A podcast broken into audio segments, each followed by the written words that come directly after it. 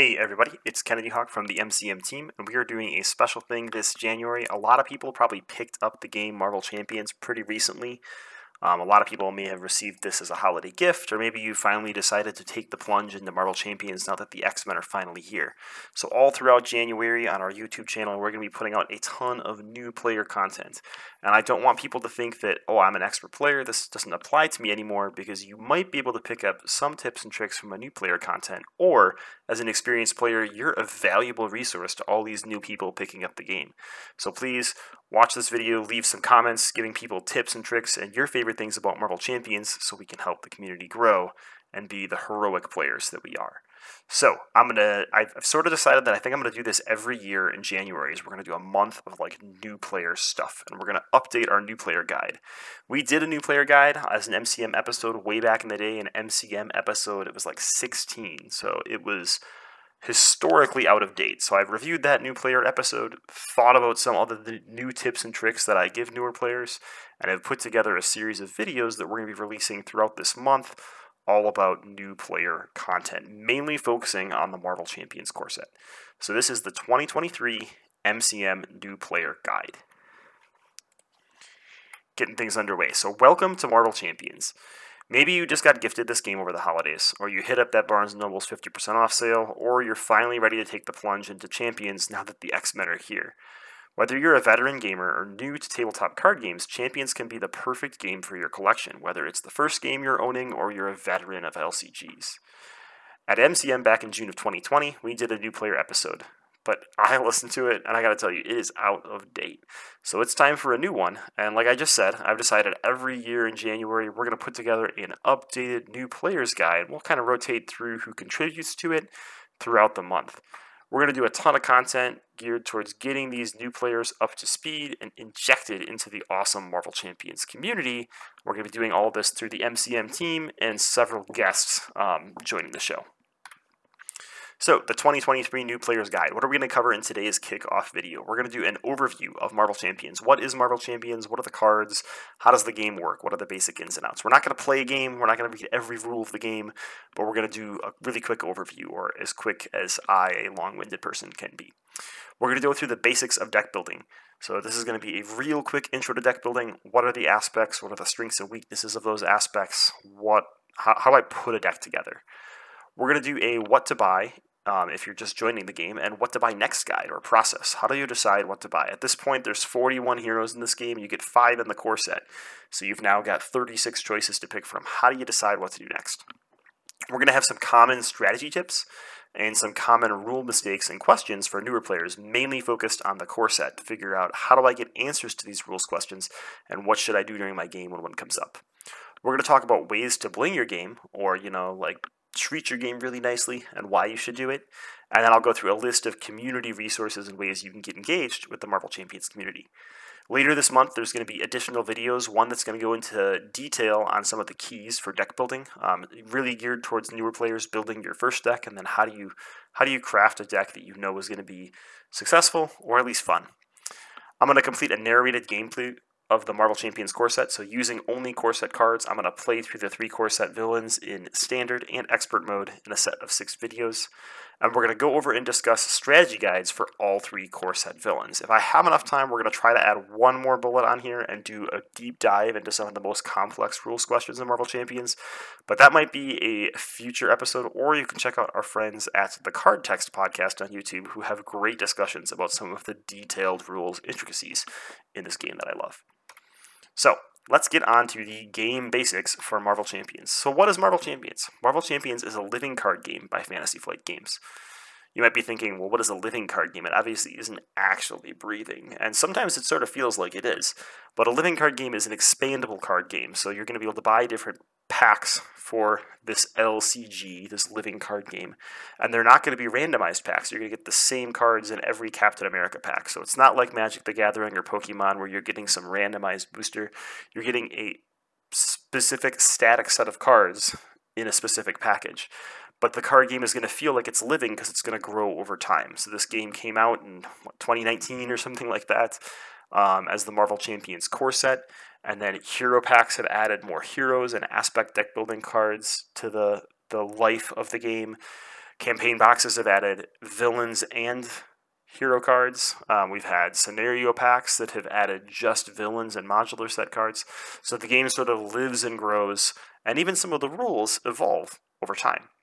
So this is a cooperative LCG by Fantasy Flight Games. So that means you're going to be working as a team. So if you're playing solo, sorry, that team's just you. But if you're playing with multiple players, you're going to have multiple heroes on the team. You can even play two heroes, play two handed solo, and see some of the cool combos and interactions you can have in between groups of players. It's an immersive game. And what I mean by that is it's a storytelling game. It might not seem like the story is super deep the first couple times you play Marvel Champions, but you're going to reach these really rich moments where you backflip off of Rhino's charge and feel just like Spider Man.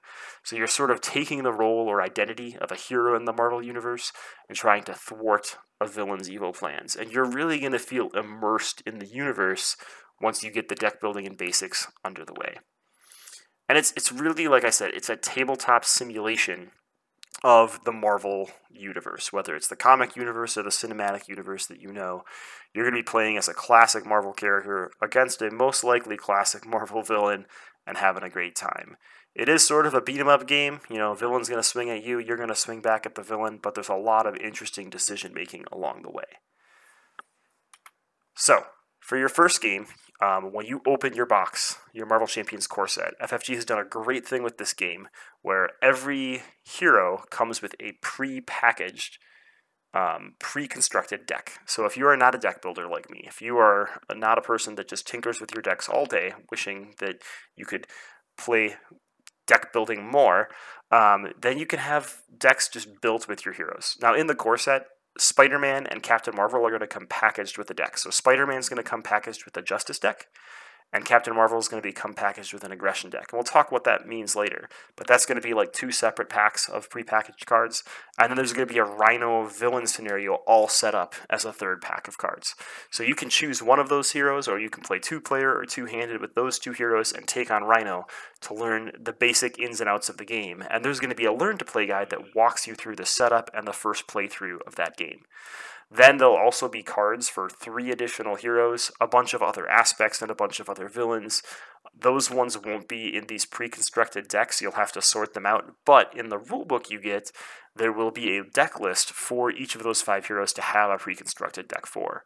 For every other Marvel Champions hero pack or campaign box you buy, that hero comes with a pre-constructed deck. So it is a 40 card deck that you can just pull out, sleeve, or put down on the table and start playing the game. Without even looking at the deck list, they have provided a deck that works. There'll be a couple extra backup cards that you can use for, you know, deck building and swapping in and out. Um, but you'll have this pre-constructed deck ready to go. So your first game, you're going to choose to play Cap- Spider-Man Justice or Captain Marvel Aggression versus Rhino. You're probably going to have a blast. You might lose because you haven't really figured out the inner workings of the game yet, but you're going to learn a lot along the way. But hopefully, you'll be able to stop Rhino from thwarting through the break in. So, before we get too far into the intricacies of the game, I wanted to show you all the different card types you can have in Marvel Champions. So, in Marvel Champions, you're a hero, right? You're Spider Man, and you're trying to stop Rhino from completing a scheme. That's like the main overall goal of the game. You're trying to defeat Rhino by reducing his hit points to zero before he completes his scheme. Now, as we get to more expansions, the designers have had more creative ways to have alternate win conditions and alternate loss conditions to modify that, but the overall basics of the game are still usually that. You're trying to reduce the hit points of the villain to zero before that villain reduces your hit points to zero or completes their scheme, and they have like a different storyline or scheme for each of these villains. So let's look at the player cards first. On your hero card, when you unpackage this Spider Man pack, you're going to see that Spider Man is a two sided card. On one side, you are Spider Man, and it's going to say you are a hero here in the center of the card. Spider Man has one THW, which stands for thwart, two ATK, which stands for attack, and three DEF, which stands for defense. He has the Avenger trait and an ability Spider Sense, Interrupt. When the villain initiates an attack against you, draw a card. So he kind of gets a heads up that the villain's coming at him. He has a hand size of 5 and a printed hit points of 10, which we can see at the bottom of his card. On the other side of the card, you're going to see Peter Parker, who has 3 REC, or Recovery. He's an alter ego, not a hero. So each of these heroes has a hero form, and an alter ego form. And some of them have even more forms, but that's the basics. Everybody's going to have a hero and an alter ego. He has the scientist ability, which is a resource ability to generate a mental resource. His hand size is 6 and his hit points are 10. So there's a couple things to note here right away. You've got two different forms, hero and alter ego. You have different stats in these different forms. So you have recovery, so basically you can exhaust your alter ego to recover that many hit points. You have thwart, attack, and defense in hero form, which we'll talk about how you would use those later. But basically, thwart is preventing or removing threat from the villain progressing their scheme. Attack is dealing damage to an enemy card. Defense is preventing damage from an attack. The other important thing to note is you have different hand sizes in the two forms. You have six card hand size as Peter Parker and a five card hand size as Spider Man. So you're going to be drawing more cards as Peter Parker, although you get the Spider Sense's ability as Spider Man. So maybe it works out both ways. Let's look through the other player card types we have. We have upgrade cards. So here's two upgrade cards Spider Tracer and Heroic Intuition. On the bottom of Heroic Intuition, it says this is a Justice card, and it's kind of got this yellow background because that's an aspect card. Each of these heroes is going to come with a 15-ish card hero kit. So at the bottom of the other cards on this slide, we can see Swinging Web Kick, Aunt May, Black Cat. They all say Spider-Man, 6 of 15, 9 of 15, 1 of 15. Those are cards that are always going to be in Spider-Man's deck. So Spider-Man's going to have this coherent package of 15 cards, and you're going to choose an aspect to create the rest of your deck. So upgrades are hero cards that you get to play, or player cards that you get to play that sort of stay in play, or they stay in play for a certain amount of time, and they upgrade your hero. Up Upgrades are considered an extension of your hero. So here, Heroic Intuition says play under any player's control. Your hero gets plus one thwart. So now Spider Man would have two THW instead of one thwart. Spider Tracer says attached to a minion. Something happens when you defeat that minion. The other important thing to note on these player cards is in the bottom left, there is a resource icon. So those both show a lightning bolt symbol, which is an energy resource one of the, my favorite things about Marvel Champions is that cards in your hand are also the resources you have. When you opened that Marvel Champions core set, there were a bunch of tokens to punch out. Those aren't resource tokens. The resources are the cards in your hand. So Spider Tracer here has a cost of 1, and it provides 1 energy resource. Heroic Intuition has a cost of 2, and it provides 1 energy resource. So if I want to play Spider Tracer, I have to discard the right number of resources from my hand. So I could discard Heroic Intuition to play pay for Spider Tracer and play it onto the board. These cards have traits and things like that, but generally they're considered extensions of your hero. You don't have to do any fancy resource matching. There are some cards that when you read them will get like a bonus if you use a certain type of resource, but for the most part, resources are, are, are, pretty generic, right? You don't have to spend exactly one energy resource to pay for an energy card or anything like that. So the next type of card is an event. Swinging Web Kick is a three-cost event from Spider-Man's kit. It has the aerial attack and superpower trait, and it says hero action attack, deal 8 damage to an enemy. It provides a mental resource if you were to discard it as a resource. So here we have a hero action. So events are like one-time use cards. They go into your discard pile. They resolve immediately um, after you pay for them and you perform the action. So here there's some important terminology. This is a hero action, so you'll have to be in hero form to play Swinging Web Kick as Spider-Man. It deals 8 damage to an enemy, so it could be the villain or other enemies that we'll talk about soon. It has these traits. Those traits can be used for other triggers, but they have no value or meaning um, to themselves. Next, we have supports. So a one-cost support from Spider-Man's kit is a unique card. That's what that little starburst symbol means, and it's Aunt May. She's a persona. That's what her trait is. She has an alter ego action to exhaust Aunt May to heal 4 damage from Peter Parker. And again, if you were to discard her instead of playing her, so discard her from your hand as a resource, she provides an energy resource. So Aunt May is really good. So she's a support that enters play, sort of like an upgrade, but supports are not considered an extension of your hero. So if something is preventing your hero from dealing damage or your hero from readying, they're not preventing your supports from doing that. Um, Aunt May is a very powerful support that you can use. But again, so Swinging Web Kick was a hero action. Here we have an alter ego action. So this is a repeatable action once you've played it, but you have to be in alter ego form to use it. And finally, the last type of card we can have as a player is this black cat, this ally. So she says ally under her two cost. She's a two cost unique ally black cat. She has one thwart, one attack. Under her one thwart, she has a little star symbol. Under her attack, she has no star symbol. Black Cat's like another character you can play onto the board. Um, just like Spider Man, she can now attack and thwart. She can even defend, but she doesn't prevent any damage with her defense stat because she doesn't have one.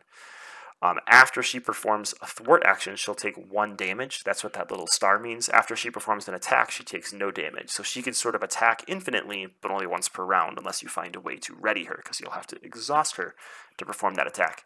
She also has a forced response ability. We won't read what the ability is, but here's an important note.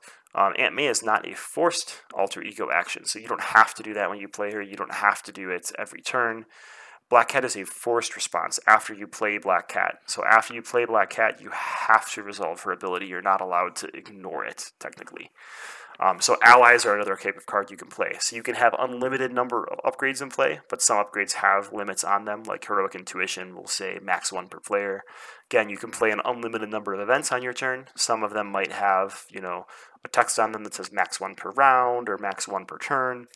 You can have unlimited number of personas and supports in play, but again, if you have a unique Aunt May in play, nobody else can also play Aunt May, so there's a uniqueness rule. And then allies. You can have up to three allies in play. Each player has an ally limit of three. So you can have up to three allies in play, and there's ways to increase that limit, and that just prevents you from flooding the board with too many allies, which can be a problem sometimes. So those are the player card types. The basics you need to remember are upgrades and supports are sort of usually permanent cards. Events go immediately to the discard and resolve. Allies go to the board, and then they have some sort of like survivability or lifespan depending on how quickly you use or expend their actions. All right. Let's go on and look at the encounter cards or the villain cards. So when you play Marvel Champions, you're going to choose a hero, you're going to create a 40 to 50 card deck, and you're going to take it up against a villain who's trying to complete a scheme. So each villain will be paired with a main scheme. Um, so here Rhino is going to be your introductory villain. Rhino has one SCH, which is his scheme. It's kind of the inverse of thwart. When Rhino performs a scheme, he will add one threat plus a boost amount of threat to the main scheme and that's him trying to complete his scheme. He has two for his ATK, that is his attack. So when he attacks you, he will deal two damage plus some boost amount of damage, and you'll be able to mitigate that with your defense. He has no ability, but he has the keywords brute and criminal and 14 hit points, and that little person symbol means per player. Note this is Rhino 1 at the top right. To play a full game of Marvel Champions, you'll take down usually two stages of the villain, and the main scheme will sort of tell you how that's going to go. So Rhino's main scheme on the A side, 1A, is the break-in. It says contents, Rhino 1 and 2, or Rhino 2 and 3 instead if playing expert mode. So there's three versions of Rhino, 1, 2, and 3. In standard, which is what I recommend you start with, you'll play against Rhino 1 and 2. In expert, you'll play against Rhino 2 and 3. So shifts up the game, makes it a little bit harder. So it says Rhino 1 and 2, Rhino and standard encounter sets, and one modular encounter set, recommended bomb scare. So what this means is when you're building Rhino's villain deck, you're going to include all the cards, the rest of the cards from the Rhino set. You're going to include the standard encounter set, which is basically in almost every scenario of Marvel Champions, and one modular set, which is Bomb Scare. So in the core set, you're going to get five modular sets, and you'll be able to mix and match those with the villains to sort of change the flavor of how the scenario goes. It then says setup advance to stage 1B. So you're going to flip this main scheme over, it's got some flavor text on there, and it says if this stage is completed, the players lose the game. So Rhino is trying to complete his break in. There's a bunch of numbers on this card. So at the top left, there's the 7 per player symbol. That is the threat threshold. When this main scheme has that much threat on it, it is completed and it advances. Um, in this case, the players lose the game. So in solo, that means if Rhino gets to 7 threat, he wins the game. In 2 players, 14. In 4 players, 28. The other two numbers on there, there's a zero at the bottom of this like extended arrow. That's how much threat starts on this scheme when it comes into play. And then the plus one per player is at the beginning of the villain phase, the villain's going to sort of automatically progress their scheme a little bit. They're going to progress it by one threat per player. So in solo, you're adding one threat to this scheme at the start of every villain turn. In um, four player, you're adding four threat. So this is the key to the game. You need to reduce Rhino's hit points from 14 to 0 in solo, or 28 in two players to 0, before he gets the threat to 7 threat, or before he reduces all hero hit points to 0. And that's how you win the game. There's a lot of other caveats to that, right? There's an exception to every rule in every game, but that's the basics of Marvel Champions. So, what types of encounter cards can Rhino get, right? He can get lots of cool stuff too. So, villains can get attachment cards. These, a lot of times, are like upgrade cards. They typically attach to the villain or a minion. Sometimes attachment cards can attach to a player. They're generally like a semi permanent boost that goes onto a character. So, here's an armored Rhino suit, which you can guess is going to mitigate damage for Rhino. They can get minions, so these are additional villains. So, this Hydra Mercenary minion has a scheme value and an attack value, so they're going to be able to scheme and uh, perform scheme actions and perform attack actions. They have three hit points on the right in the middle, and they have some abilities. This one has guard. And then notice at the bottom right, there's a little boost icon there that's a 1. We're going to jump back up to the villains and talk about what that is. So one of the keys to Marvel Champions is we're going to talk about how the player phases progress later, but basically during the villain phase, you're going to get that automatic threat, and then the villain and minions that are engaged with each player are going to activate against each player. So the villain's engaged with everyone. So in a one player game, Rhino is going to activate against me. If I am in hero form, Rhino is going to perform an attack action. If I am in alter ego form, Rhino is going to uh, complete a scheme activation. So he'll perform whichever one I'm in based on what form I'm in. And this is where like the, the tension comes in in Marvel Champions is Rhino is dealt a face down encounter card from the encounter deck. You decide if you're going to defend or play any fancy events to try to prevent things, and then you'll flip that encounter card over. So let's say he's attacking me and I flip an encounter card over, I flip one of those Hydra mercenaries over, he's going to do 2 damage plus 1 from the number of triangles on that card. If you look around this slide, we see Eviction Notice, the Spider-Man Obligation, that has two boost icons or triangles in the bottom right of the card. So it would boost Rhino's attack or his scheme by 2 if drawn as his boost card. So there's a little bit of variation on top of whatever stat, but that's kind of the minimal stat that they'll get. So again, minions are just more roadblocks along the way. There are more things that can scheme and attack against you. Minions will not receive boost cards unless they say that they get them. Treachery cards are the villain version of events. They are resolved, they get revealed. You resolve the when revealed the text, and then they enter the discard pile. Um, environments are kind of like supports in my mind. They're cards that come into play that change the game. They're not exactly the villain, but they're things that might impact the villain or tell you how to like give you an extra set of rules to apply with the villain. So this one here you can see in the bottom left is from Absorbing Man. It's the abandoned facility. So that's from one of the campaign expansions later. I think in the core set there's only one environment and it's in Ultron and it's a confusing one so I didn't show it. Um, but environment cards exist. And there's an important note here on boost cards. So here, instead of a triangle in the bottom right, you see a little star symbol, and the boost says, put this card into play. When you boost a card, you add any triangles there, and then you resolve any boost abilities on those cards. So if you reveal a minion, let's say you reveal Hydra Mercenary as your, or you flip Hydra Mercenary as your boost card for Rhino's attack, the Hydra Mercenary doesn't enter play. They go to the discard pile and they just add one attack. But Abandoned Facility does get put into play because the boost ability tells you to do so. So we have treacheries, we have environments, we have two more card types for the villain. We have side schemes, so these are not the main scheme, but they're extra schemes that the villain's trying to distract you with. So Rhino has one that comes out in stage two called Breakin' and Takin'. It starts at two threat plus one threat per player, and it has a hazard icon. So there's four different side scheme icons um, in Marvel Champions. There's the Hazard one, which is this plus one encounter card. So during the villain phase, you're going to deal an extra encounter card to players. Talk about that means in a little bit. There's an Acceleration one, which increases by one how much threat you place at the beginning of the villain phase. There is a crisis icon that says, while this side scheme is in play, you can't remove threat from the main scheme. Talk about that again later as well. And then there is an amplify icon, which basically gives one extra boost icon to each card boosted. Um, very technical. It's explained really well in the Learn to Play, so you won't struggle with it too much. But just remember, if you see a fancy looking symbol, you don't know what it means, look it up in the rulebook. You'll find it really fast. The last card type is an obligation. So each player, each hero is going to have an obligation and a nemesis set. The nemesis set starts outside of the deck, but you do shuffle your obligations into the deck. So here, eviction notice says give to the Peter Parker player. You may flip to alter ego form and choose. Exhaust Peter Parker to remove this card from the game, or discard a random card from your hand. This card gains Surge, which means give yourself another card, and discard this obligation. So, obligations are these like things that are distracting you from stopping the villain's plans. A lot of card types, a lot of technicalities. So how does this all work together? How do I play the game? So luckily, Marvel Champions begins on a player phase. Um, so Marvel Champions is a game that is played in rounds. So each round is going to consist of two phases. There's going to be a player phase, and then there's going to be a villain phase or an encounter phase. Um, during the player phase, uh, the player phase is going to begin, and anything that triggers at the beginning of the player phase will trigger. Each player is going to take a turn. So to take a turn, you perform all the actions you can perform. You can play events from your hand. You can play all those card types. You can exhaust your hero to do one of their basic things. So you could exhaust your alter ego to recover.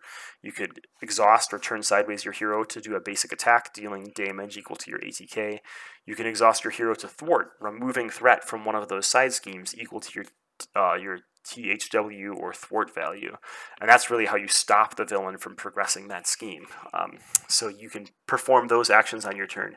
And each player is going to take their turn independent or um, in, in, sequence um, independently. So if you're playing a three player game, player one will go, player two will go, player three will go a lot of things you can do in other players' turns. You can play hero actions, you can exhaust cards you have on the board to perform actions, but you can't use your base stats. You can't play allies, you can't play upgrades and supports. It's only things that say action on them that you can do during other players' turns, or reaction, or interrupt, and things like that.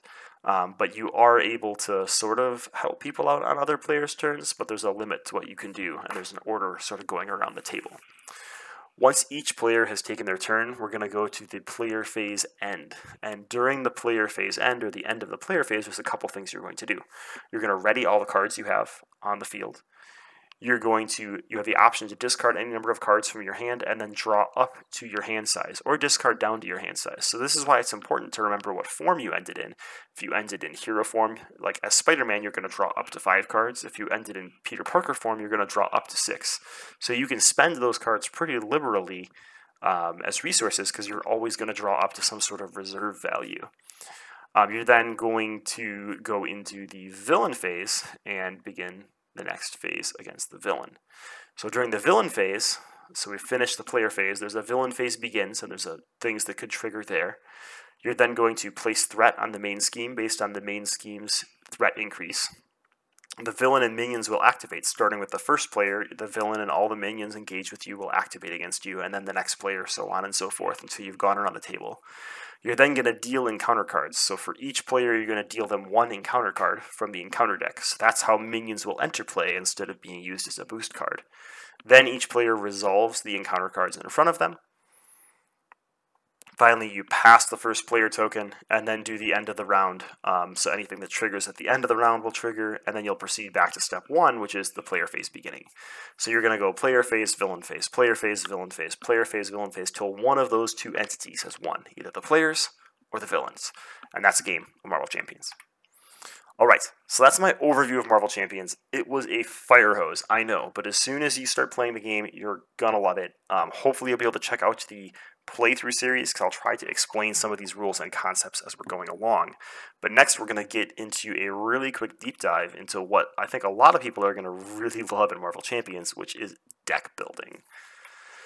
So, like I said, Marvel Champions has a pre constructed deck for every hero you're going to get in the game. But if you really want to get into the spice of Marvel Champions, you can do some deck building. And there's like a lot of nuance and art that can go into deck building. But let's just talk about the basics of deck building. What you're going to do if you want to build a Marvel Champions deck is you have to make a 40 to 50 card deck. You're going to pick a hero. That hero comes with 15 identity specific cards that must be included in your deck. Then you're going to pick an aspect, and there's four choices to pick from there's aggression, justice, protection, and leadership. And you're going to include 25 to 35 cards of the chosen aspect and basic or generic cards. Um, so you're making a 40 to 50 card deck. 15 of your cards are predetermined, and then you, the player, have to decide on the rest. So that's where like the art of deck building comes from. Um, when discussing the game with someone, someone might say, "Oh, I built a Spider-Man aggression deck, which is going to play completely differently than a Spider-Man leadership deck because those 25 to 35 cards are really important. It's over half your deck that you're putting together. Spider-Man's cards are going to be really powerful, and with each hero, they kind of try to give you lots of different solutions to different villain scenarios. But whether you shore up the weakness of your hero or like you know exemplify their strength is going to be all up to you the deck builder. So I always recommend playing with the pre-constructed deck first, just to see how the hero works and see how all the new cards um, come together. But deck building can be a super rewarding and fun part of playing Marvel Champions. So let's go talk a little bit more about deck building. So the art of deck building, the art and fun in deck building comes from how you merge your deck style between the chosen hero you picked and what 25 to extra 30 25 what extra 25 to 35 cards you include. So do you want to fill your hero's weakness or showcase their strength, right? Do you want to build for a specific scenario or do you want to create a combo that can go off in any scenario? Your choice of what aspect and basic cards you include is the first step on your cha- champion's path to becoming, you know, a champion of Marvel Champions. The game packages packages each hero with a pre-constructed deck, and I've talked about them a lot. I really do think that that's a great idea. Unfortunately, the pre-constructed decks aren't exactly great. Um, they will provide a challenging game for you, but usually they don't have the right balance of cards. And this is common in almost every card game I've ever played. It seems like the prepackaged decks are just there to give you like a taste of you know how the game could work. But if you want to make a finely tuned deck that's going to be super efficient against a villain, you're going to want to learn some of the basics of deck building and how do you get to a good deck. Um, so some key deck building tips just for new players. If you're playing in solo, you're going to pick your aspect and basic cards to shore up your hero's weakness. You kind of want to create an all-arounder character.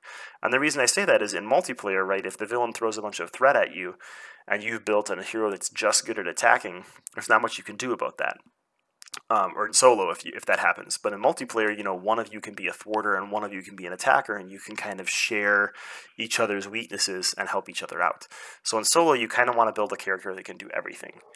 You want to be sure to include a ton of two to three cost allies to bolster your defense. Those allies can defend for you, which prevents damage from hitting your hero. So you're going to want to defend with your allies often um, and a lot to prevent all of that damage. You're going to want to make a well rounded deck, like I said, that can handle anything the villain throws at you, and include a staple suite of basic cards to help keep your deck running smoothly. So I'm talking about cards like Nick Fury, Mockingbird, Energy, Genius, Strength, stuff like that. In multiplayer, you can still make a well rounded deck, um, but what I've noticed a lot of players like to do is pick an aspect and basic card that focus on one facet of your hero and create a really fine tuned deck at completing one task. I am going to be a damage dealer, or I am going to be a threat remover, or I am going to be a defender of all things.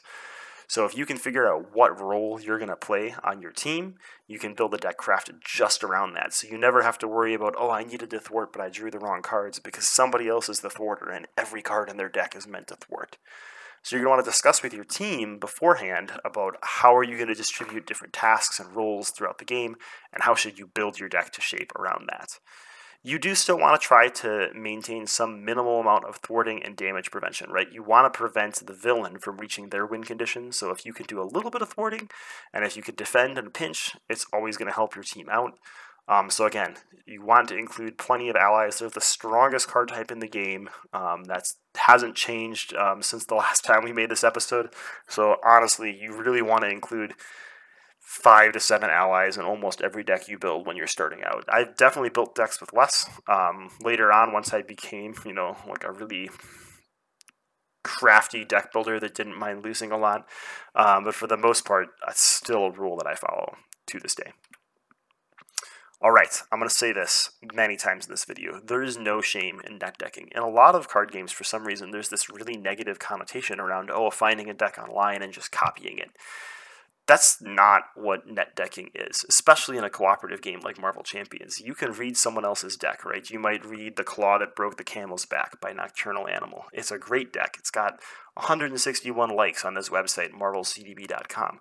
But you might see something in it that's slightly different. So maybe you start with Nocturnal Animals deck and then you tweak it a little bit after a few plays. There's no shame in learning from what other people have tried and figured out. You're going to find a ton of really great resources on this website, marvelcdb.com. Um, there's decks for every hero. You can sort by popular decks. You can sort by like what decks haven't been created. Maybe there's not a lot of War Machine protection decks or something like that. And you can find some really, really, really fun decks that fit specific roles. You can find ones that are tagged for solo or ones that are tagged for multiplayer or theme or beginner friendly decks um, to really you know up your arsenal and get good practice in playing efficient decks and learning what the different cards do before you want to go and craft your first deck. I still play decks off the DB today, even after thousands of games of Marvel Champions. I'll go to the DB at least once a week and just be like, oh, that's a cool new deck. I want to go try it out. So there's no shame in net decking. Um, in fact, I encourage it. If you do play someone's deck on the DB, comment and be like, hey, I tried out your deck. It was super fun. This was the thing I liked or this was the thing I didn't understand. Most of the people that are performing those write ups are super excited to tell you why they made the decisions they made. And I know personally when people comment on mine with, with, with ideas, I'm usually like, that's a really good idea. I should have tried that. So there's no um, no shame in net decking, no shame in engaging about how do I build my decks, or no reasons to even like keep your deck a secret, right? It's a cooperative game. We're a cooperative community. We're really excited to talk to you about different ways to build decks. All right, so I talked about you're going to pick a hero, you're going to pick an aspect. What are the aspects, right? Um, so there's four aspects you get to pick from. So why not play aggression? Aggression is an aspect all about taking damage and punching the villain's face. It's got lots of different archetypes within it. It's got lots of cards that like to punch and attack minions or take advantage of having minions in play. It's got really good card draw capability. And it's got really diverse archetypes. It's got you know, a little weapon subset of deck building. It's got one that's all about pumping your allies' attack and using them to attack instead of defend. And it's got ones all about playing attack events and not worrying about allies, upgrades, and supports. So a really diverse aspect that has a ton of different deck types at this point in the game. And you'll notice that a lot of players like have an affinity towards one aspect, but most of us try all the aspects. So there's good reasons to run every aspect at some point in your Marvel Champions time. So, um, aggression, really good aspect.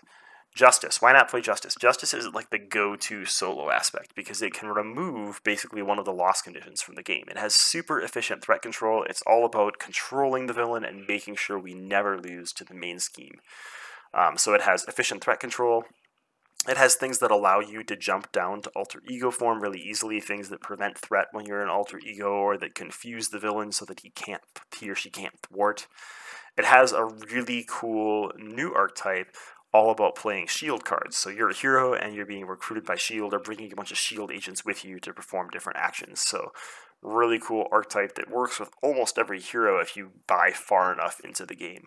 But really all about threat control and stopping that loss condition why not play protection? Protection is the aspect that I used to harp on the most, but it's slowly creeped up in my rankings and probably now is ranked number two or three for my favorite aspects. Protection is for the players that never want their friends to be hurt. Maybe you want to defend for yourself and make it so that when the villain performs that attack activation, you can just laugh it off. There's a ton of villain cards that interact during the villain phase. So, like we said earlier, normally it's player phase, villain phase, player phase, villain phase. Protection has a ton of cards that let you play cards during the villain phase. That means you're getting to interact with more time during the game. You're getting to like you know mitigate some of the loss conditions the villain could be bringing out. So there's villain phase interaction cards. There's mitigation cards to prevent you or other players from taking damage. And it's got this really cool sub theme of self-recurring allies. There's allies that bounce back to your hand. There's allies that shuffle back into your deck. Um, and you don't need anything secondary to do that. It's just printed right onto the ally that they like have a way of auto regenerating, sort of, if that makes sense. So it's the support or defender aspect. And why not play leadership? It's the best aspect of all. At least it's my favorite. So leadership is all about bringing out allies, or at least that's what it used to be all about. It was about getting allies onto the board, using them to block for yourself and other players. It's kind of the jack of all trades aspect because all of those allies can thwart and they can attack and they can defend for the other players. So they can do aggression, they can do justice, they can do protection, and hopefully they can do it better than all the other three. Not really. I think they are about on equal footing nowadays, but it used to be one of the strongest aspects and it's still really strong because min- or, uh, ally defending is a very strong um, technique. So you have all the econ. You have allies that draw cards when they enter play. You have ways to exhaust allies to draw more cards. You have a really cool archetype around pumping up one ally with a ton of upgrades and making them like a second hero on your team. And more recently, they've sort of spread these cards throughout the life cycle of the game. There's a lot of leadership cards that are all about pumping your statistics, so increasing your thwart attack and defense, and then using those statistics greatly, either using them in conjunction with your allies or using them as like the leader of a team of allies that are, you know, leading behind your charge. So it can be a really fun, rewarding aspect to play. Um, it's definitely probably one of the most stable. It's probably the second best solo aspect. I think that Justice is really good at removing that uh, threat problem in solo, and Leadership is really good at like mitigating the threat problem and then removing the loss by damage problem in solo, which is why it makes them two of the really good solo aspects. So that's the overview we're going to do on deck building for today. Um, I do want to give you one really tip or trick as a new player. If you have the Marvel Champions core set and maybe you bought the Miss Marvel um, pack, there's a new deck starter kit you can use to build every deck you build in Marvel Champions. Once you have played enough, you probably aren't always going to rely on these staple cards, but to start with, when you're building your first couple decks, you should just always include a copy of Nick Fury and Mockingbird. Those are both basic allies that are very, very strong. Include an energy, a genius, and a strength. Those are resource cards that provide double the resources. We didn't mention resource cards on the cards that players could have, but there's also cards that can just be spent as resources. Um, we have endurance, which increases your hit points. Everybody can use hit points, and then helicarrier, which is sort of like a cost-reducing, big basic support card. That's seven cards um, that you can include basically in every deck you build, and it's always going to help you. No hero is going to be sad that those cards were in their deck. So it's a really good starter when you're building a deck, um, and then you flesh out the other whatever it would be, 23 cards um, around that. If that makes sense. Not 23. 7. 25 minus 7. I can do math. 18 cards. Yeah, that's the number. All right. That's what we're going to go through for deck building in today's video. I have another video that's coming out in two weeks that's all about the basics and does some live deck builds. Um, so be sure to check back in for that if you want to learn more about deck building, but a super rewarding part of Marvel Champions that I hope you're going to be excited to engage with. Next, we're going to do a buyer's guide. So this is going to be all about what do you need to buy to play Marvel Champions. Well, hopefully you've already purchased this, but if you're watching this video and you've gotten 40 minutes in and you haven't decided yet, all you need to do, all you need to buy play this game is to buy a Marvel Champions core set. In that core set, it's one of the most valuable like LCG starter core sets ever. They used to make you buy two core sets and all sorts of trickery to sort of like get you to buy more product. But now the Marvel Champions core set is sort of like a four player starter set that you only need one purchase for. So in that Marvel Champions core set, you're going to get five heroes with their nemesis sets and obligations. You're going to get Black Panther, Captain Marvel, Iron Man, She-Hulk, and Spider- Spider-Man. You're going to get three villains to play against, Rhino, Claw, and Ultron. And you're going to get cards for all four aspects and some basic cards. So you're going to get aggression, justice, leadership, and protection cards. You're going to get a deck lists for those five pre-constructed decks. So you can pair Black Panther with any of those four aspects, Captain Marvel with any of those four aspects, Iron Man, She Hulk, and Spider Man. So just five characters times the four aspects is like 20 decks you can build. Um, plus you can you know tinker around with like the balance of how many cards are in there. There's like limitless options almost right? But 20-ish decks or themes that you can build your heroes around. You're going to get five modular sets. So you have those three villains and the five modular sets. So with each villain you're going to include one of those modular sets in the core set. So that's 15 different ways you can mix the villains and mods 20 different ways you can make your decks. There's like hundreds of playthroughs you could do before you've played every hero aspect combination against every villain modular set combination. You're also going to get tokens, dials, and two, I have this in quotes, rule books. You're going to get a learn to play guide, which is going to be all about like setting up that first Spider-Man versus Rhino game and learning how to play. And you're going to get a rules reference guide, which we'll talk about a little bit later, but it's supposed to be a comprehensive guide of all the rules in Marvel Champions. It's supposed to be. Um, and there are really great resources out there for that. So you'll you'll get a rulebook that should get you through most of your core set games. Um, and that's all you need to play the game. But once you've gotten that, if you're anything like me, you're going to say, how many more things can I buy and how fast can I buy them, right? like how do, how do I make this game my lifestyle game?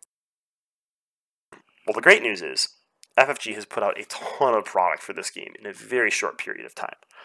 So there are is the Marvel Champions core set, which is the only thing you need to play the game. It comes with all the tokens, it comes with all the different card types you need. There's also campaign boxes. So with each campaign box you buy, you're going to get two more heroes with aspect cards, so pre-constructed decks with those heroes. You're going to get five villain scenarios and a set of modular sets to go with them, and some sort of connected campaign to go through them. There's five different campaign expansions at this point, so that's a lot. That's 25 villain scenarios and 10 heroes right there.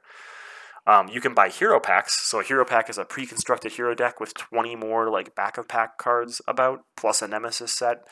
Um, so it provides a boost to the deck building side of the game. More recently, some of the hero packs have also come with a modular set, but that's not all of the hero packs. Most of them typically come with the extra player cards in the back. And there are scenario packs, so that's sort of the opposite. It adds I think some of them add only one scenario, some of them add up to three scenarios. I think there's five scenario packs at this point, too and they all add a varying different amount of modular sets and scenarios to the game so that you have more villains to take your deck building up against. So you have a plethora of choices. If you think you have enough deck building in the core set, you can go get some scenario packs. If you want, you know, a specific hero, maybe you really, really love Black Widow and you want to go get that Black Widow hero pack, go and get it. Or maybe your favorite hero, like me, Hawkeye, is included in the Rise of Red Skull box. So I say, I want to go get that as my first purchase because it's going to add a ton of content to my deck building and it's going to give me more villains and more longevity for the decks that I already have. Um, so you have a ton of choices of what to buy. There's a lot of paths you can take. Um, so let's go through those different paths of how you can play through Marvel Champions. But quickly, I wanted to overview the campaign boxes that exist for Marvel Champions because this is like these campaign boxes, in my opinion, are some of the best value in the game. Um, so there's five campaign boxes, and they're shown here in release order. So the Rise of Red Skull was the first campaign box. It comes with Hawkeye and Spider-Woman against a ton of Red Skull and Hydra villains.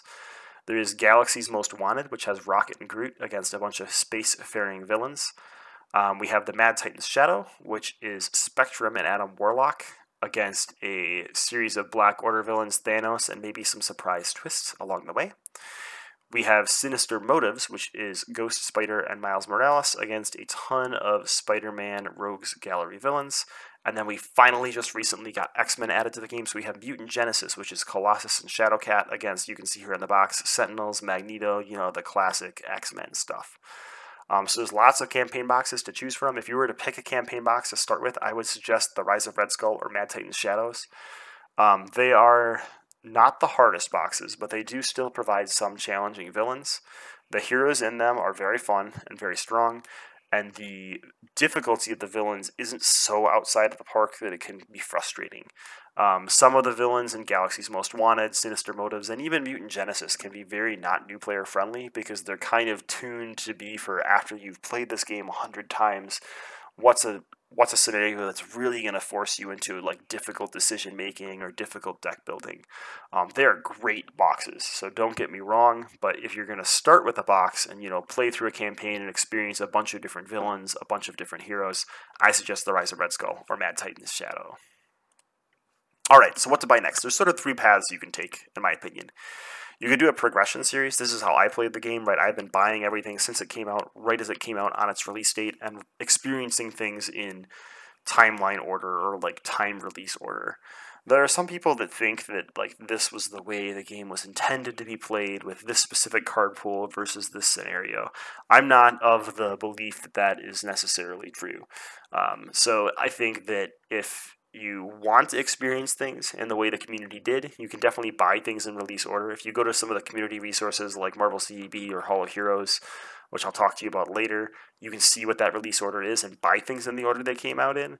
But at the same time, if you have a favorite hero, I don't think you should force yourself into this progression style of play it is nice because you get to experience things like everybody else did and see, oh man, that campaign box was really hard with the card pool at the time, but now it's it's a lot easier. It's a different puzzle when I have more cards available to me.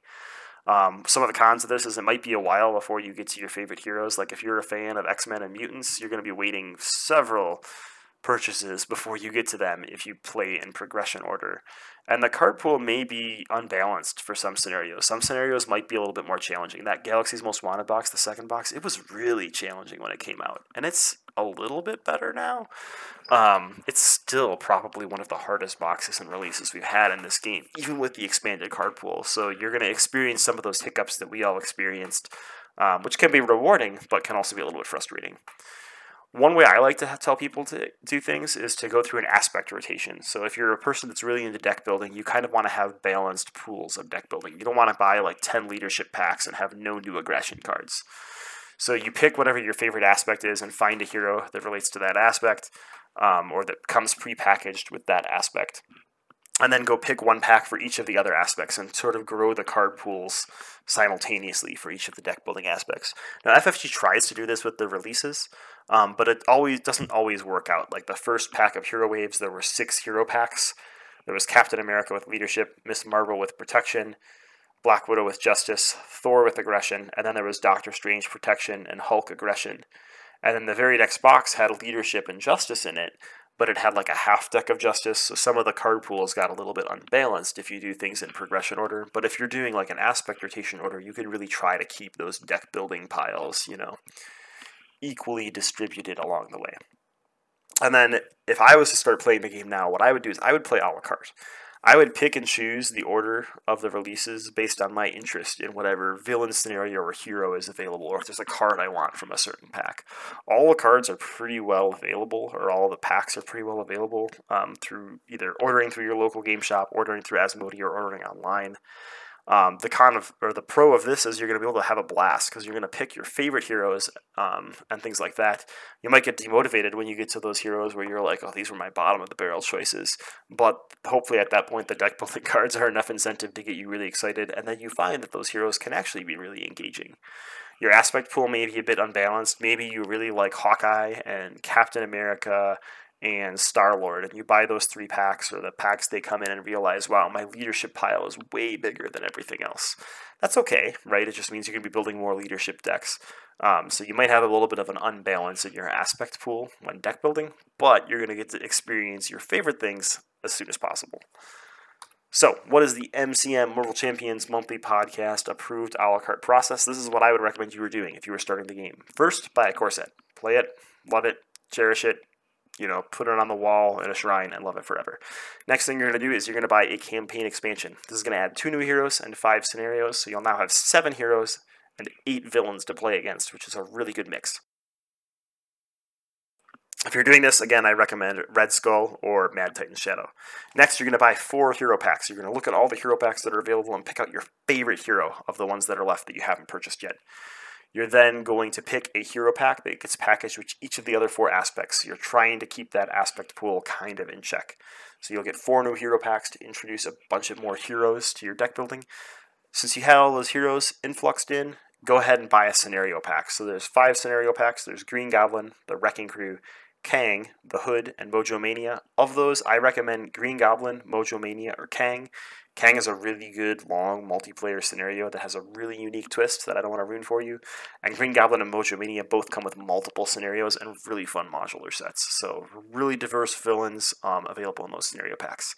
Then you're going to repeat steps two through four. So you're going to buy another campaign box, the four hero packs, and the scenario pack, and keep going through this loop until you're left with only hero packs left. That's what will happen at the end. There's like six extra hero packs compared to this pattern. So you're going to sort of continually be building your deck building and your villain fighting against um, arsenal while trying to keep your aspect pools somewhat balanced. So that's my approved a la carte uh, purchasing process. But everybody has different opinions on what you should purchase.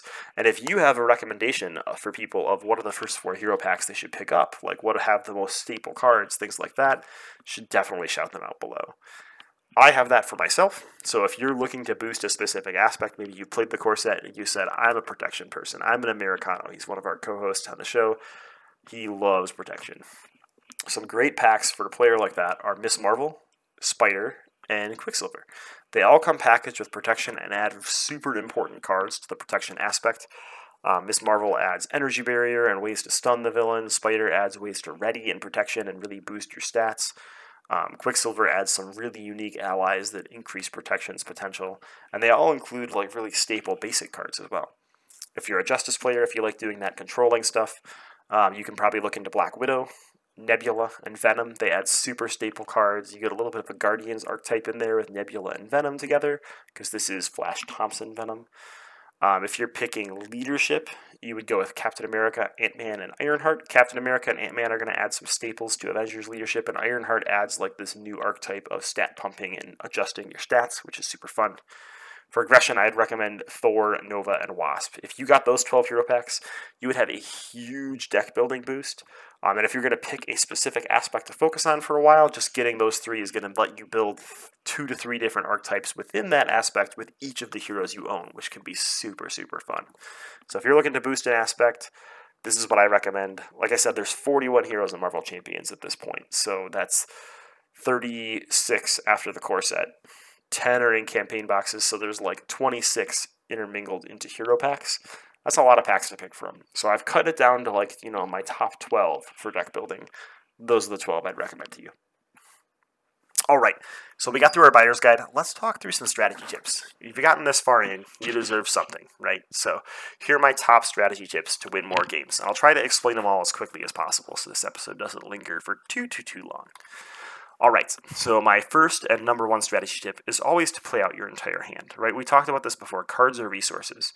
So at the end of your turn, you can discard down to zero and then draw up to your hand size. Um, discarding cards there is just throwing resources away, right? If I had five cards in my hand and I spent one card to play another card and I kept three cards back, that's like three resources that I didn't spend. The villain just like, you know, the villain's not going to do that to you. He's not going to choose to just not draw a boost card. So you shouldn't do that to him either. Spend all the resources you can. Obviously, there's exceptions to every rule. If you have a card in your hand that's going to win you the game the next turn, keep it.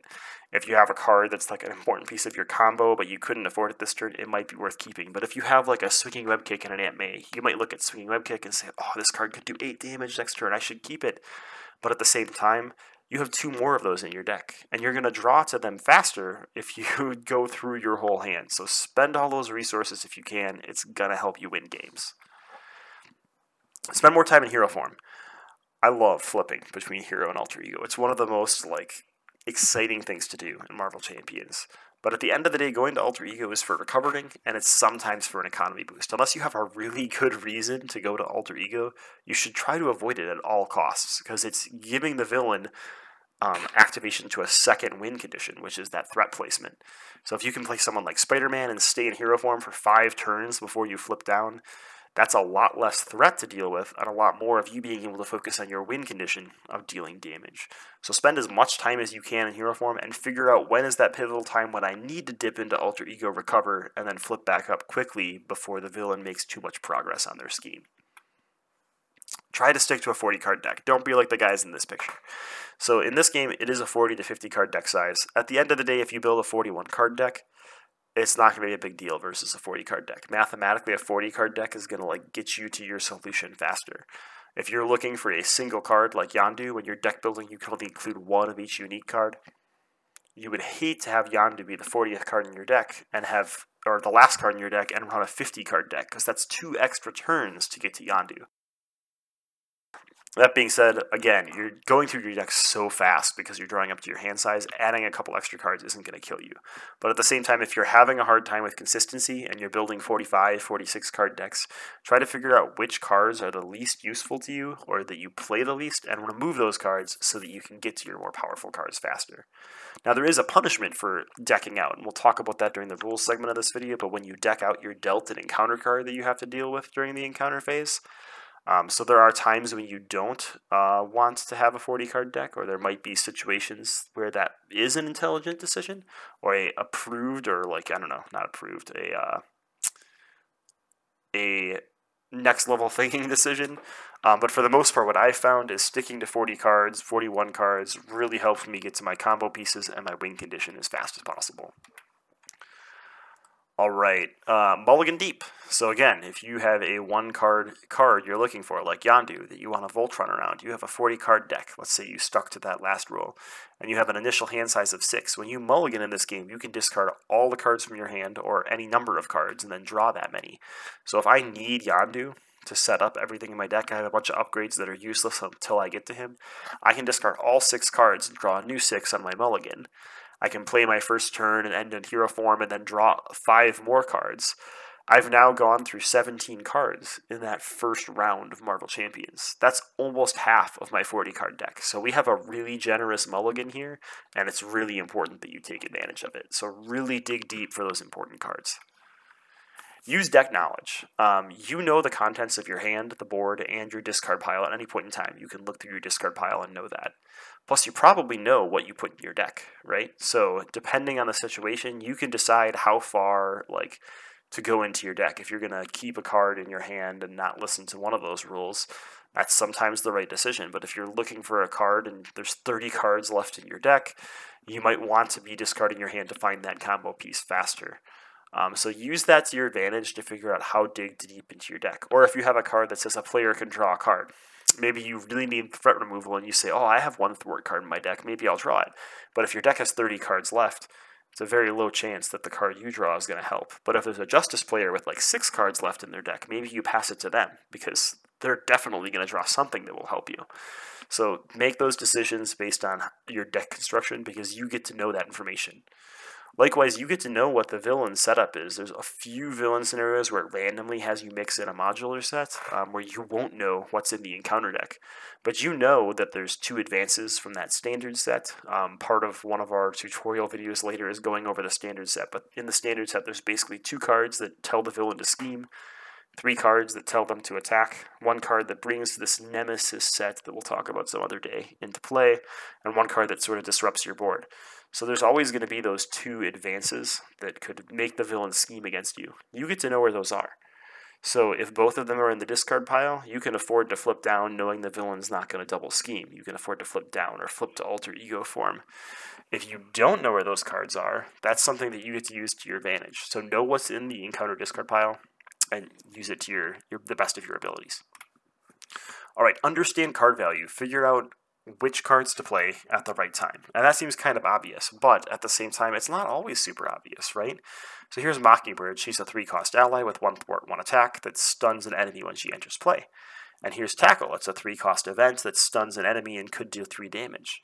So you might think, okay, well, Mockingbird, I pay three, I stun the enemy, and then over three turns, I deal three damage. So that's like the same thing as Tackle. But at the same time, Mockingbird can come into play. She can stun an enemy, she can thwart for two turns or attack for two turns to do one less damage, but then she can block for you as well, which is sort of like an extra stun because stun avoids an enemy attack. Now you've avoided one with a stun and one with Mockingbird. So you can sort of double up on that, that mitigation or the, the value of this card. Prioritize allies. You really, really, really, really want to play a lot of allies. Um, allies are going to win you the game, especially your first couple games while you're playing, because they're going to defend against those extra activations. So you really want to play a bunch of allies um, so that you can defend during that villain phase, right? We talked about earlier, the villain's going to activate against each player. Allies can soak all the damage from those attacks. They can even soak damage from attacks from other players if they defend for them. So allies are going to be one of the most powerful cards in your game. So when you're evaluating two cards that seem like they do the same effect, if one of them is an ally, it's almost always better to play the ally. All right, here's one of my tricks that we talked about in an article way back in the day, and it was the ABCD method. So it's assemble, build and control, and then defeat the villain. So you're going to assemble your win condition, and this is more about deck building, figuring out what win condition you need, and then going and finding it in your deck. You're then going to build your board around that win condition. So if your win condition is, you know, doing some heroic feat and like feeling really cool about it, or if your win condition is defeating the villain using a specific sequence of events or combo of events, or if it's just dealing slow damage over time. Build your board to be able to do that win condition, and then finally attack the villain. So what this means is when you're using this ABCD method, like the lowest priority of things to do is to attack the villain. As things are coming out of the encounter deck, I sort of have a priority of things. I always try to clear side schemes, clear minions, and then clear attachments. Fourth, I would build my board state and make myself a better, like, heroic character and then lastly, I would attack the villain if all those other things are off the table already. And the first three things are kind of murky, right? If there's a minion that's like game ending, maybe you attack that minion before you clear a side scheme. But generally, I found side schemes, minions, and then attachments are the order that I go in. The next tip is to find the turning point. In every game of Marvel Champions, there's a turning point in the game where all of a sudden you're going to want to switch the order. And maybe like you're at the point where attacking the villain makes a lot more sense. Eventually you're going to reach a turning point where like you have enough damage in your hand to defeat the villain. And attack the villain becomes the number one priority. But at some point there's a turning point where building no longer makes sense. You're like so close to defeating the villain that if you can just have a little bit of stability push a little bit of damage you're going to get to your win.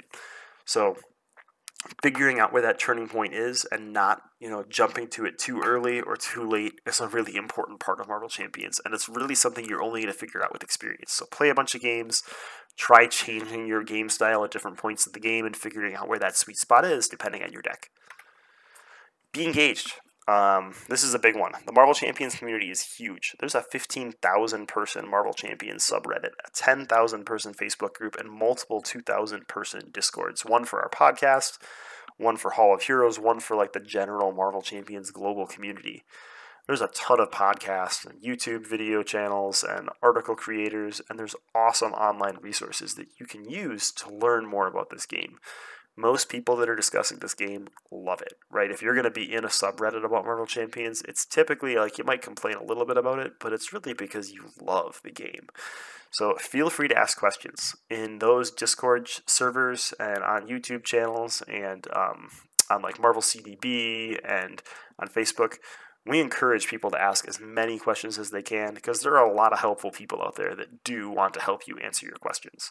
So if anyone ever does give you a hard time about asking a question, um, know that there's you know nine thousand people that would rather help you than that person. So be engaged with the community. It can be super rewarding to get involved and learn more about other people that love playing this game, just like hopefully you. All right, frequently asked new player rules questions and mistakes. So you're going to get those rule books in Marvel Champions, right? You're going to read this novel of a rules reference guide, and there's a rule in there that I want to talk about right away. It's called the Grim Rule. I wish it wasn't called the Grim Rule. I wish it was just called the, you know, continue playing uh, function or something. But it reads like this. If players are unable to find the answer to a rules or timing conflict in this rules reference, Resolve the conflict in the manner that the players perceive as the worst possible resolution at that moment with regards to winning the scenario, and continue with the game. What it should say is, and then ask the community or like look further in the rulebook later to find that solution or find that rules um, inquiry. Um, so there's a lot of edge cases and rules and things that might confuse you or things that might, you know, seem murky between two players playing. And the spirit of the Grim rule is if you can't find that in the rules reference quickly, rather than like pausing your game and reading the novel that is the rules reference for four hours, just do what feels like it would help you the least and then progress on with your game write down what the question was, and then go look up the rule later so you can play it like the technically right way the next time. It's really a just like keep playing your game and have fun rule, which I wish it was phrased that way instead of being called an actual rule or something. But it is a rule that a lot of people will reference. So it's in the RRG. You should follow it, um, but at the same time, it's best to know as much about the rules as you can. So that being said, the RRG that came in your core box, it's out of date already. I know. You're like, I just bought this thing and it's already broken. No, that's not that's not exactly the case. But FFG does a, a pretty good job of updating the rulebook and answering rules questions through their website. There's like a little rules form you can put in under the support tab. But if you go to the FFG website for the Marvel Champions, the card game, scroll all the way to the bottom down in support and click on the rules tab, there's this little rules reference thing that I have circled here in red. That is the up to date rules reference. It's about 50 pages longer than the original rules reference. And some of that is really, really useful information that almost completely changes the way you would play the game from reading that original rules reference because they've they've added such nuance and information to how defending and you and certain terms are defined. At the same time, what I think is the most important part, like the really, really important part of that rules reference guide is there's an appendix, appendix four of the rules reference guide is an FAQ. And by release, they have questions that people have frequently submitted, answered, and published in the rules book. So if you have a question about when something happens or the order that something happens in, this will tell you exactly how that works.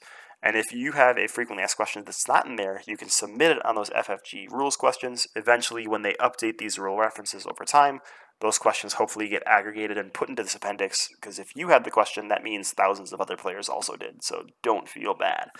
Um, you can see here, just for the core set, there's like multiple pages. I can only put one page onto the PowerPoint slide. Multiple pages of answers about different nuances for those core set cards. So as you get more expansions, this becomes even more and more powerful. So definitely check this out. Also, if you go to this Hall of Heroes website that I mentioned earlier, they have a lot of the rules references categorized. When you send a rules inquiry in, sometimes you'll get an email back. People submit them to Hall of Heroes and they sort of aggregate them so that the community can review them and know what the latest rulings are. So that's how you get to like the updated rulebook. But what are some common new player mistakes or new player questions? Um, so I, I, talked about boost cards earlier. We'll go through that in the gameplay video. Villains get a boost card when they activate. Minions don't get a boost card. The first time I played, I gave all the minions a boost card too. I died real fast. So there is a keyword that can give minions the a boost card, but it doesn't exist in the core set. Um, if you've ever played Arkham Horror and some of the other LCGs, sometimes their equivalent of threat on other schemes counts towards that total threshold of the villain winning. In Marvel Champions, only threat on the main scheme counts towards that threshold. So if you have side schemes, those side schemes are going to be problematic for you, but they're not going to add to that threat threshold. The hazard icon we talked about, um, it only adds one encounter card to the deal encounter cards phase. So you deal one encounter card to each player and then one extra card to the first player. Or if you have two hazard icons, one to the first and second player. It doesn't add one per player, which a lot of people do.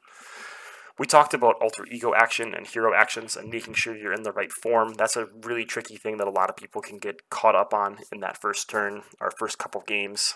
Um, one thing that I really struggled with at the beginning is I'm so used to at the end of a round readying my character and drawing up to my hand size from all the different card games I've played. Um, having the ready and draw happen sort of in the middle of a round is a little bit confusing. But if you think about it, it's it's it's mainly for those protection players, right? You want them to be able to redraw to their full hand size so they can do all their fun protection stuff in the villain phase. So make sure you're readying and drawing all your stuff. And it's another good reason to never like not use your hero activation because you're going to ready your hero anyway, so you may as well use it. Um, when a player deck empties, there's two different things that can happen when decks empty. So when a player deck empties, you immediately reshuffle the player deck and deal that player a face-down encounter card. That encounter card gets resolved during the villain phase. So it sits there and waits until you do the resolve uh, encounter card step. When a villain deck empties, you reshuffle the villain deck and place an acceleration token on the main scheme. So that's going to increase how fast the main scheme gets that auto threat placed um, at the beginning of the villain phase. So those are some of the most common mistakes that I've seen people send me questions about. A couple cards that I've seen people really get tricked up on. Um, Spider-Man, he was in that FAQ that we just looked at. So Spider Sense Interrupt. When a villain initiates an attack against you, draw one card. The initiation of an attack is only if the attack isn't completely avoided. So if you've stunned the villain, a stun will avoid a villain attack. It sort of cancels the attack. Then the attack never initiates against you. So if Spider Man is getting attacked by a stunned villain, they'll discard stunned instead of attacking, and you won't draw a card. Um, webbed up also is a card that, that some people can get confused on, right? So it's got a forced interrupt. When attached, enemy would attack, discard webbed up, then stun that enemy. So it avoids one attack, you don't draw for Spider Man, then they're stunned, you don't draw again. It's almost counterintuitive to it being in Spider Man's kit, but still a really strong card. Um, superhuman strength um, for She Hulk. So She Hulk gets plus two attack. It's a forced response, so it's a response you have to do because it's forced. After She Hulk attacks, discard superhuman strength to stun the attacked enemy. Um, when you attack with an event, that also counts as attacking. So you might not get advantage from the plus two ATK if you play an attack event. So you got to be a little bit careful with that one. And then great responsibility is one I've seen a lot of players flip to alter ego form, thinking, "Oh, I can absorb you know, the scheme activation from the villain, but great responsibility is a hero interrupt. When any amount of threat will be placed on a scheme, you take it as damage instead. So you can use it for that step one of the villain phase, or you can use it when another player flips down, but not when you flip down because you need to be in hero form. So just some common rules things. Um, hopefully we'll get that video made with some more detailed ruling intricacies. But if you have any other questions, put them in the YouTube comments. People will answer them. There's a ton of great and awesome people that answer rules questions on Discord. I know there's a few that I ping in the wee hours of the night, and sometimes they respond to me in the middle of the night. I really appreciate that. Because um, even after thousands of games, I still get stuck on the rules sometimes. So, all right, blinging your game. Why would you ever want to do that? You just spent a bunch of money on this game. Why would you want to like spend more money on it? Well, Nothing is more fun and tactile than playing with non-cardboard tokens when you're playing Marvel Champions. So let's talk about all the ways you can, you know, pimp out your game and make it as cool looking as possible, and how to protect it. Um, so first up is storage, and it looks like I put a giant old image on top of where I didn't want there to be one. Isn't that funny? Um, so let me fix that really quick. Um, so storage containers, you're going to have to store this game, right? It comes in a box, and the box has an insert, which is like an okay insert. but it's not the best insert. We'll just say that. So there's lots of different ways you can store a card game. BCW has these really awesome cardboard um, storage boxes. So those are pictured here on the left.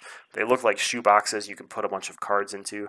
I store mine in this like wooden crate for all my villain cards and these plastic BCW boxes that like stack and interlock um, for all my hero and player cards. You can see they just sit on top of my game shelf. I can open them up. I know where all my different aspect cards and all my different hero cards are because I'm using dividers. These are like really um, high-end storage systems, these BCW and wooden boxes, but at the same time they protect my cards super well. I've never had cards get bent. I've never had to like rebuy a pack. I always know where all my cards are, so I'm able to find them quickly, when I'm assembling a deck or when I'm trying to put together a bunch of decks for a game night before my friends come over. I've used cardboard boxes before too. They work really great and they're a lot cheaper. Um, so definitely recommend any of those BCW boxes. And we actually have a coupon code for bcwsupplies.com. Um, it's MCM Pod, but I'll also put it in the show notes down below. If you use that, you get 10% off your order from any of these BCW supply bins. That being said, not everybody likes to store their cards in boxes, and some like to store them in the original box. So there's companies like Go7 Gaming that make these wooden um, inserts that you can put into your Marvel Champions core box and put dividers in to divide up your cards and place things in different areas. I think both of these are super valid, whether you're using, you know, a third-party box or an insert into your original box eventually you're going to get so many cards you're going to outgrow that original box and that's really why i've gone to these larger boxes. Now normally with card games i'm a binders person. You can also get three ring binders you know at target or walmart or whatever and little card pages to sort all your cards I love in card games, you know, sorting them by color and then by type and then by cost so I can find all the one cost upgrades or all the two cost allies really fast. And I did that for a long time with Marvel Champions, but sometime in the last year and a half, I got to the point where like I had a binder for each of the aspects and the binders were holding so many cards that I was worried about the pages falling out of the binder. You can see here I have some some other card games stored in binders because there aren't that many cards for those games yet. But eventually those card games will probably get moved into boxes just to keep the cards a little bit more sturdy. If you are buying binders, I definitely recommend these like cloth, you know, one piece binders by Gamegenic or by um, Ultra Pro. Um, or if you're going to buy like an actual three ring binder, make sure it's a D ring binder. If you get just, you know, the generic looped binder, uh, once the binder gets full enough, some of the pages at the front, some of the pages at the back can damage your cards a little bit. So definitely recommend the D ring binder, which means the ring in the binder is D shaped. Um, but ultimately, I'm a box person now. So used to be a binder person. The game got too big for me. I had to go to boxes nowadays. Tokens. So you get these cool cardboard tokens in Marvel Champions, and they're pretty high quality for cardboard tokens. Um, but if you're like me and you play hundreds or thousands of games on Marvel Champions, those tokens basically just start to degrade from like the oils in your skin, just like your cards can if you play with them enough. Um, so there's lots of different token providers and token creators across the internet. So I gathered some of my favorite into these um, into this presentation and overview to talk about. So if you go to burgertokens.com, they have these really cute looking tokens. They're cute. It's, it's be honest, they're cute. Um, and they're they're stickers that you sandwich a penny in between. So it's like a double-sided one damage and two damage sticker, and there's threat ones, and there's acceleration tokens, and confused, tough, and stun tokens. So all the things that were tokens or like status cards in your core set, you can replace with just a roll of pennies so it's like a dollar of pennies plus, you know, these little stickers you buy from Burger Tokens. They're pretty like cost effective, right? You can replace your entire token set for pretty cheap. Um, they're super tactile because the penny like actually adds a lot of weight to the token, and I usually double side mine, so they're like one damage on one side and two damage on the other side, so you can flip the token over and stuff like that. They add a really nice like appealing look to your game, which I really like. And if you can't find pennies because there's a coin shortage in some places, you can use washers as well. So check out your local Home Depot; those work just as well. Other token creators. So Team Covenant has a pretty cool token um, system. So they've got these cosmic boards you can put a villain or a hero in, and they've got different sets of tokens. They've got hero tokens and villain tokens to track different things. They've even got theme tokens. They had Green Goblin tokens and Wrecking Crew tokens, and they've had X Men tokens and Holiday tokens. So you can check that out. Um, all the tokens are double sided, so a 1 flips into a 2, and a, I think a 10 flips into a 20, and things like that. Um, one thing I'll say about the Team Covenant tokens is the writing on them is really, really small, right? If you're looking at the hero tokens here on the left, those writings are pretty big, but the damage on the villain board can be really small when looking across the table.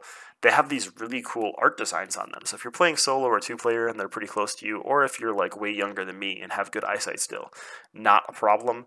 Um, I do have a set of Team Covenant tokens that I use for solo, and I love using them for solo. Those cosmic boards you can see there are felt backed, so they're really good at you know sliding across playmats, which is the thing that I didn't cover in here. Um, even on wood surfaces, they're really good at like protecting your cards. Um, sleeved cards also fit into the cosmic board interface. So cosmic boards and tokens, you can use one, you can use both, but just a way to upgrade those cardboard tokens. Um, and the last token seller I want to talk about is Buy the Same Token. You can check out buythesametoken.com or you can check out their Etsy page. They are, in my opinion, the premier token provider for Marvel Champions, and because of that, they are also one of the most expensive, but in my opinion, the most worthwhile. They also make these little hero dashboards that you can see here on the right. You can still tilt your hero sideways in them. They're kind of L shaped, and you can insert your hero's health into there. They have activation tokens. They have tokens for just about everything in the game, right? Stunned, confused, tough, but they also have like sand counters for the Sandman scenario, and they have, you know, charge counters for Rhino's charge. They have any token you can think of, they pretty much have immediately after that expansion releases. They even sell this awesome villain dashboard so you can sort of prop the villain up at the end of the table, and the as as an old fart, I really appreciate how large the numbers are on all their tokens, so I can read them across the table. They're even doing themed boards. So they have like a Wolverine board, they have an X Men board, they have um, all the different Spider heroes have a unique board you can buy, so you can really pimp out your favorite hero and make them look really awesome. All right, so that's enough about tokens. Let's talk about card sleeves. This is probably the most important thing beyond storage for you to bling out your game with um, your cards will degrade over time. That standard set that gets mixed into every scenario is used in every card game you play of Marvel Champions, bar a few scenarios. Um, so those cards are going to wear down over time. And if you start wearing down the cards and can tell what they are from the back, it removes some of the randomization from the game. But also, if you like ruin the cards enough, then you got to buy another copy of that game, or you got to buy another copy of that hero pack if you play Hawkeye, you know, a thousand times like me. Um, so you can buy really awesome protective card sleeves. So I'm a Dragon Shields person. I know Dragon Shields are more expensive than Penny sleeves or Ultra Pros or Eclipses, um, Titan Shields, all the all the choices that are out there. But I've had really good experiences with Dragon Shields. Definitely recommend talking to your uh, local game shop and buying Dragon Shields in bulk. I'm able to buy packs of 10 boxes from my local game store and they give me the bulk price, which is really awesome of them. Um, so they're a bit more expensive. I, I, think right now it's about 10 bucks for a box of Dragon Shields. So to sleeve an entire collection of Marvel Champions is a lot of money in sleeving. But in the entire timeline that I've played Marvel Champions, I've only had two card sleeves from Dragon Shield split. Um, so that's pretty good um, bang for your buck. If you're looking for a slightly cheaper option, I recommend Titan Shields um, or Sleeve Kings. Sleeve Kings has really good bulk discount rates from the websites. You can order direct from Sleeve Kings. You can also have your local game store order them for you.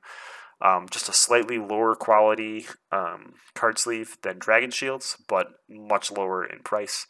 If you're really wanting to go all in on the Marvel side, um, Gamegenic has these really awesome Marvel Champion specific sleeves. So they have some that just have the generic Marvel back, like your cards do, but they also have like specific sleeves for almost every hero. Uh, they're a little bit lagging behind, and some of the campaign heroes got skipped over, but we've got Guardians wave covered, we've got the Ant Man wave covered, we've got the core set and our initial wave covered. There's a ton of those out there you pay a little bit more for having that, you know, not just generic color on the back. Um, what I've been doing right now is all my heroes, all my player cards are in clear dragon shields so that I can see the blue backs.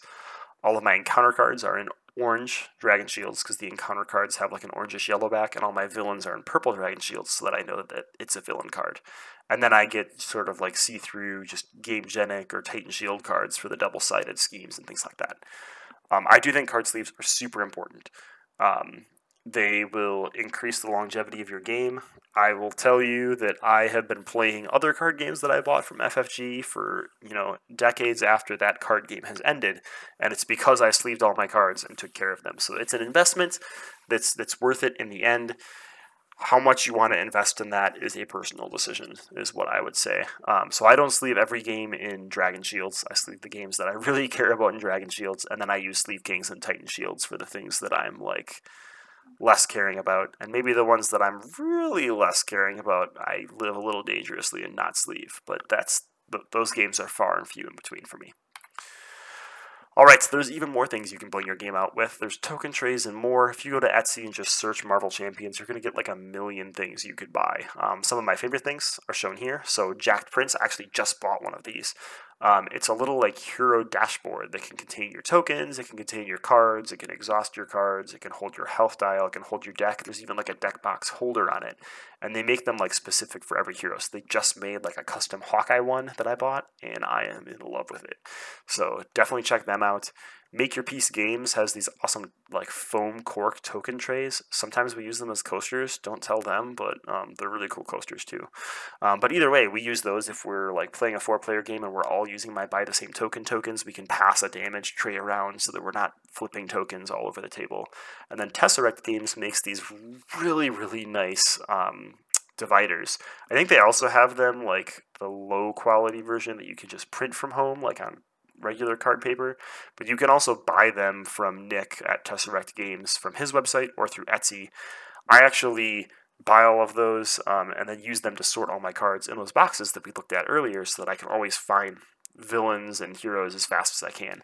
Because one of the longest things you're going to find, um, or one of the best ways to increase how frequently you get to play this game, is by having a storage system so that you can find things as quickly as possible.